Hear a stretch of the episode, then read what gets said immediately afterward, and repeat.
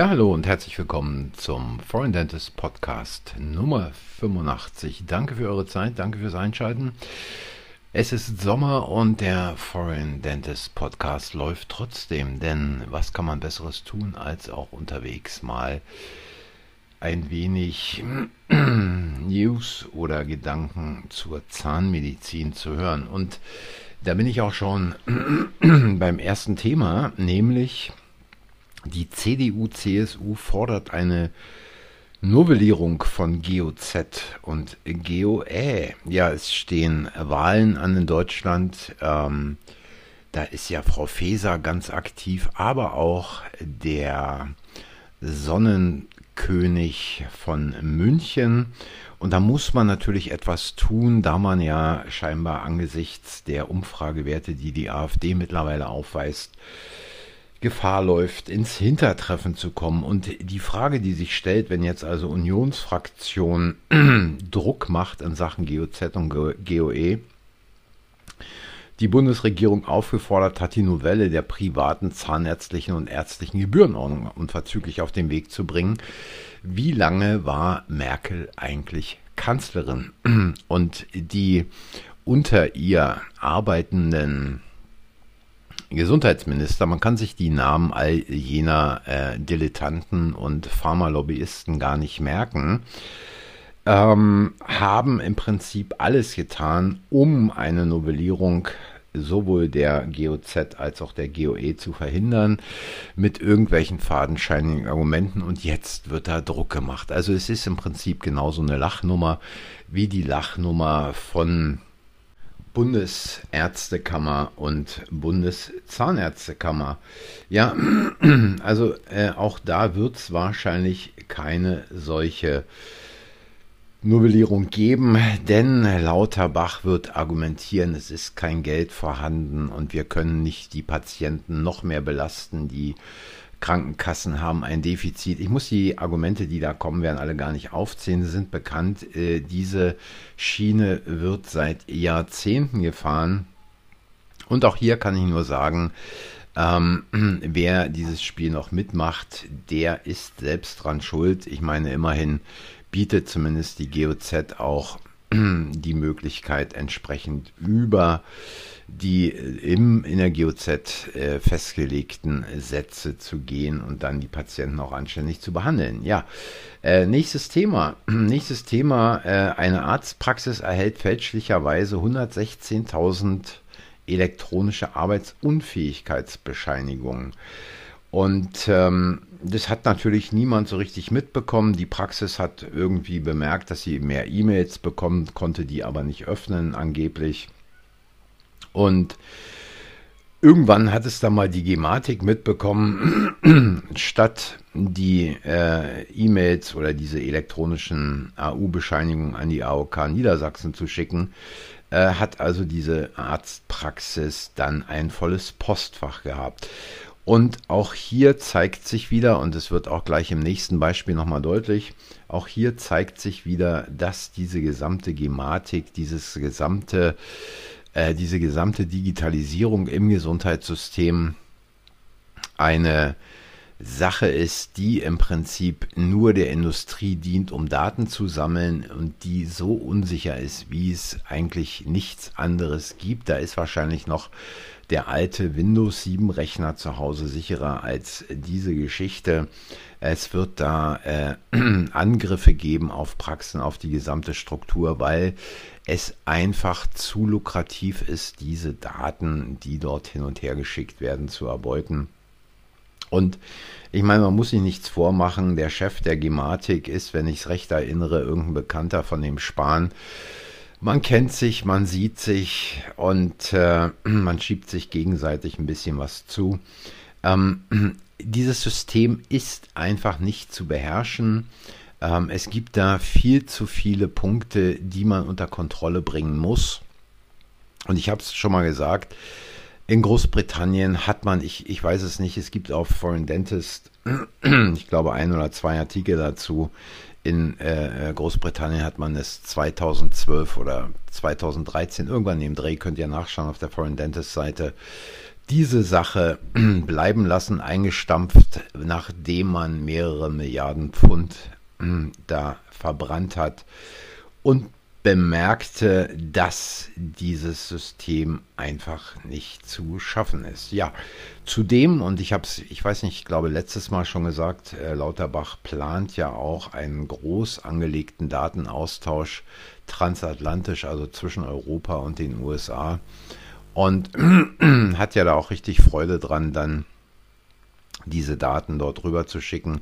Ich glaube kaum, dass da viele Daten aus den USA nach Europa gelangen werden. Aber so ist es, wenn man ein weiterer Bundesstaat der US-Amerikaner ist. Ja, und ich habe es schon angekündigt, ähm, es geht weiter mit diesen Cyberangriffen und da sagt also das Bundeskriminalamt, die Cyberkriminellen nehmen Arztpraxen ins Visier.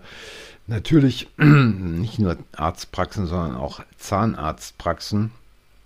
Und da werden also in vielen Fällen dann die Systeme verschlüsselt. Man muss dann irgendwelche ähm, Zahlungen leisten, um das System angeblich wieder freigeschaltet zu bekommen, kann man natürlich vergessen. Und zusätzlich werden die sensiblen Daten abgegriffen. Passiert sowas in der Arzt- oder einer Zahnarztpraxis, wird immer die Frage gestellt werden, wer hat denn da sein System nicht richtig in Ordnung gehabt? Mit anderen Worten, wer ist dafür verantwortlich? All diejenigen, die da Gematik und Tralala, all solch Fififi machen, die sind fein raus aus der Geschichte und werden immer wieder sagen, tja, da ist wohl in der Arzt- oder Zahnarztpraxis was falsch gelaufen. Und dann werden hier Möglichkeiten angeboten, also was Praxen tun können. Und da steht doch allen Ernstes, ähm, um solche Angriffe zu entlarven, reicht der Schutz von IT-Endgeräten oft nicht aus.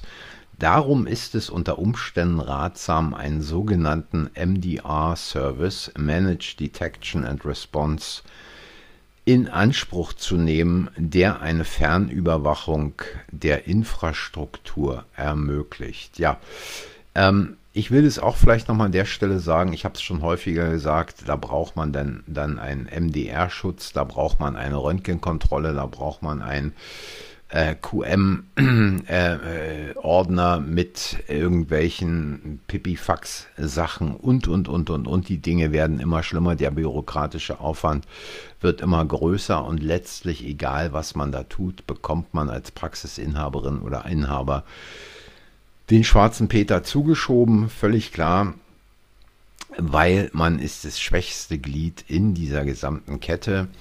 Und all das passiert, solange man kassenzahnärztlich tätig ist. Äh, hat man eine kleine, feine, nette Privatpraxis, hat man nicht nur Zeit für seine Patienten, zufriedene, fröhliche Patienten. Man selber hat viel mehr Zeit, man hat auch viel mehr Freizeit und verdient gleichzeitig mit weniger Arbeit deutlich mehr Geld. Man hat entspannte Mitarbeiterinnen, und man muss seine Praxis nicht an solche zwielichtigen Systeme anschließen, wo irgendwelche Daten übermittelt werden. Man schreibt dem Patienten ganz normal auf dem Computer eine Rechnung und schickt die dem Patienten oder gibt sie ihm mit. Und alles ist in feinster Ordnung. Gut, aber äh, jeder hat da so seine eigenen Vorstellungen. Und äh, meine Meinung dürfte diesbezüglich bekannt sein. Ich glaube, dass da ein großer Selektionsprozess in den nächsten fünf, maximal zehn Jahren stattfinden wird und es dann entweder nur noch die ganz kleine Praxis gibt, die unter dem Radar schwebt mit zufriedenen Patienten, Mitarbeiterinnen und Inhabern oder aber das ganz große Praxiszentrum, alles andere dazwischen wird mehr oder weniger verschwinden, weil die Dinge einfach nicht mehr zu leisten sind. Ja, und ähm, ich komme da auf dieses Thema gleich dann nochmal zu sprechen. Ähm, dann hier noch ganz kurz, äh, gibt es eine Studie, die kommt aus Großbritannien, äh, wenn ich das richtig sehe. Und da wird dann gesagt, dass, ja, Moment, man muss mal eben schauen, ähm, ja, die kommt aus Großbritannien und da wird gesagt, dass ähm, während oder dass die Pandemie äh, zu erhöht, einer erhöhten Inzidenz von Essstörungen führte. Nun, auch hier äh, kann man gut Propaganda erkennen, weil eine Pandemie selbst führt nicht zur erhöhten Inzidenz von Essstörungen, sondern es ist das, was von der Bundesregierung bzw. in Großbritannien von der Regierung veranstaltet wurde, ob es die Lockdowns waren oder ob es solche drastischen Sprüche waren, wie wenn du nicht aufpasst, dann bringst du deine Großeltern um, dann bringst du andere in Gefahr und, und, und, und, und. Und da sind natürlich dann die Kinder und Jugendlichen extrem Psych Psychoterror ausgesetzt gewesen.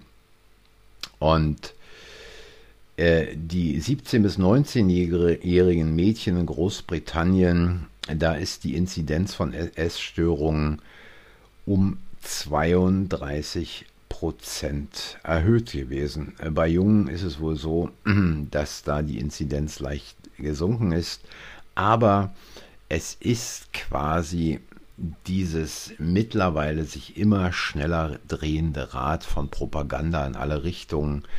Und ähm, das Gleiche sieht man ja auch, dass jetzt mittlerweile wohl die Hitze daran schuld ist, dass die Leute sterben. Niemand hat über irgendwelche Hitzetote äh, vor 10, 15 Jahren geredet und es war nicht wärmer vor 10, 15 Jahren. Auch da äh, in Deutschland gibt es Ecken, ob es der Königstuhl ist, ob es Berlin ist oder die Gegend an der polnischen Grenze. Im Sommer war es dort immer warm und hatte die gleichen Temperaturen wie heute. Und da ist mit Sicherheit, auch wenn man sich Statista anguckt, niemand mehr an Hitze gestorben, als es heutzutage der Fall ist. Und den Elefanten, der im Raum steht, nämlich ähm, die den Körper gentechnisch verändernde Flüssigkeit will da keiner sehen. Ja, und jetzt komme ich eigentlich nochmal auf diese Geschichte zurück, was eben äh, eine Praxis äh, oder was die Zahnarztpraxis anbelangt. Und ich habe mich da äh, in den letzten ein, zwei Wochen mal so ein bisschen umgetan und mal gehört, was werden denn da eigentlich für Tipps gegeben. Und da kann man sich wirklich nur in die Haare fassen. Ähm, da werden Dinge erzählt, wenn also irgendjemand eine Praxis gründen will, dass ja man auch Dinge beobachten und beachten sollte, ob denn der Zugang zur Praxis in entsprechendem Maße für die Patienten gewährleistet ist, ob da nicht irgendwo ein Tunnel auf dem Weg zur Praxis sei, wo man dann vielleicht im Winter nach 16 Uhr, wenn es dunkel ist, nicht mehr durchgeht und dann keine Patienten mehr in die Praxis kommen. Oder aber dass ja eine Einrichtung einer Praxis heute deutlich teurer ist als noch vor zehn Jahren, weil man natürlich die ganzen Geräte anschaffen muss, die da notwendig sind. Also da wurde dann von CatCam und ich weiß nicht was für ein Trillifafafa gesprochen. Es ist natürlich alles Blödsinn. Ähm, eine Praxis lebt nicht davon, was man für Geräte hat. Eine Praxis lebt von dem Service in der Praxis, vom Servicegedanken, vom Auftreten der gesamten Mitarbeiterin und des Praxisinhabers gegenüber dem Patienten. Was biete ich meinen Patienten? Welches Alleinstellungsmerkmal habe ich? Und wie kann ich mich von anderen Praxen abheben? Und ich meine, dass man mal schaut, in welcher Gegend eine Praxis da ist ist ja wohl völlig klar. Also das ist ja ungefähr so, als wenn jetzt äh, irgendjemand Tipps zum Kauf eines gebrauchten Autos gibt und dann würde man sagen, aber da musst du gucken, wenn du das Auto kaufst, dass die Karre auch vier Räder dran hat. Also ich meine, äh, äh, soweit muss es ja sein. Und äh, dann gibt es da irgendwelche, äh, wie soll ich sagen, tollen Tipps von irgendwelchen Leuten, die da mit Benchmark und mit Skills und ich weiß nicht was erzählen, irgendwo abdriften in irgendwelche Welten, die mit der Praxis im Prinzip so wenig zu tun haben, wie, ich sag's mal, wie mein alter Biochemieprofessor immer sagte, Uran mit Urin. Und es ist einfach wichtig, was habe ich für eine mentale Einstellung, wie sehe ich den Patienten, der in die Praxis kommt und was mache ich ganz genau in der Praxis. Ich habe darüber oft äh, einiges gesagt. Ich will es heute gar nicht äh, so weit ausführen, weil es ist Sommer, es ist warm und da hat man doch auch noch ein paar andere Sachen zu tun, als mich jetzt hier quasi zu ertragen, wie ich denn immer und immer wieder sage, steigt aus dieser Kassenzahnärztlichen Geschichte aus.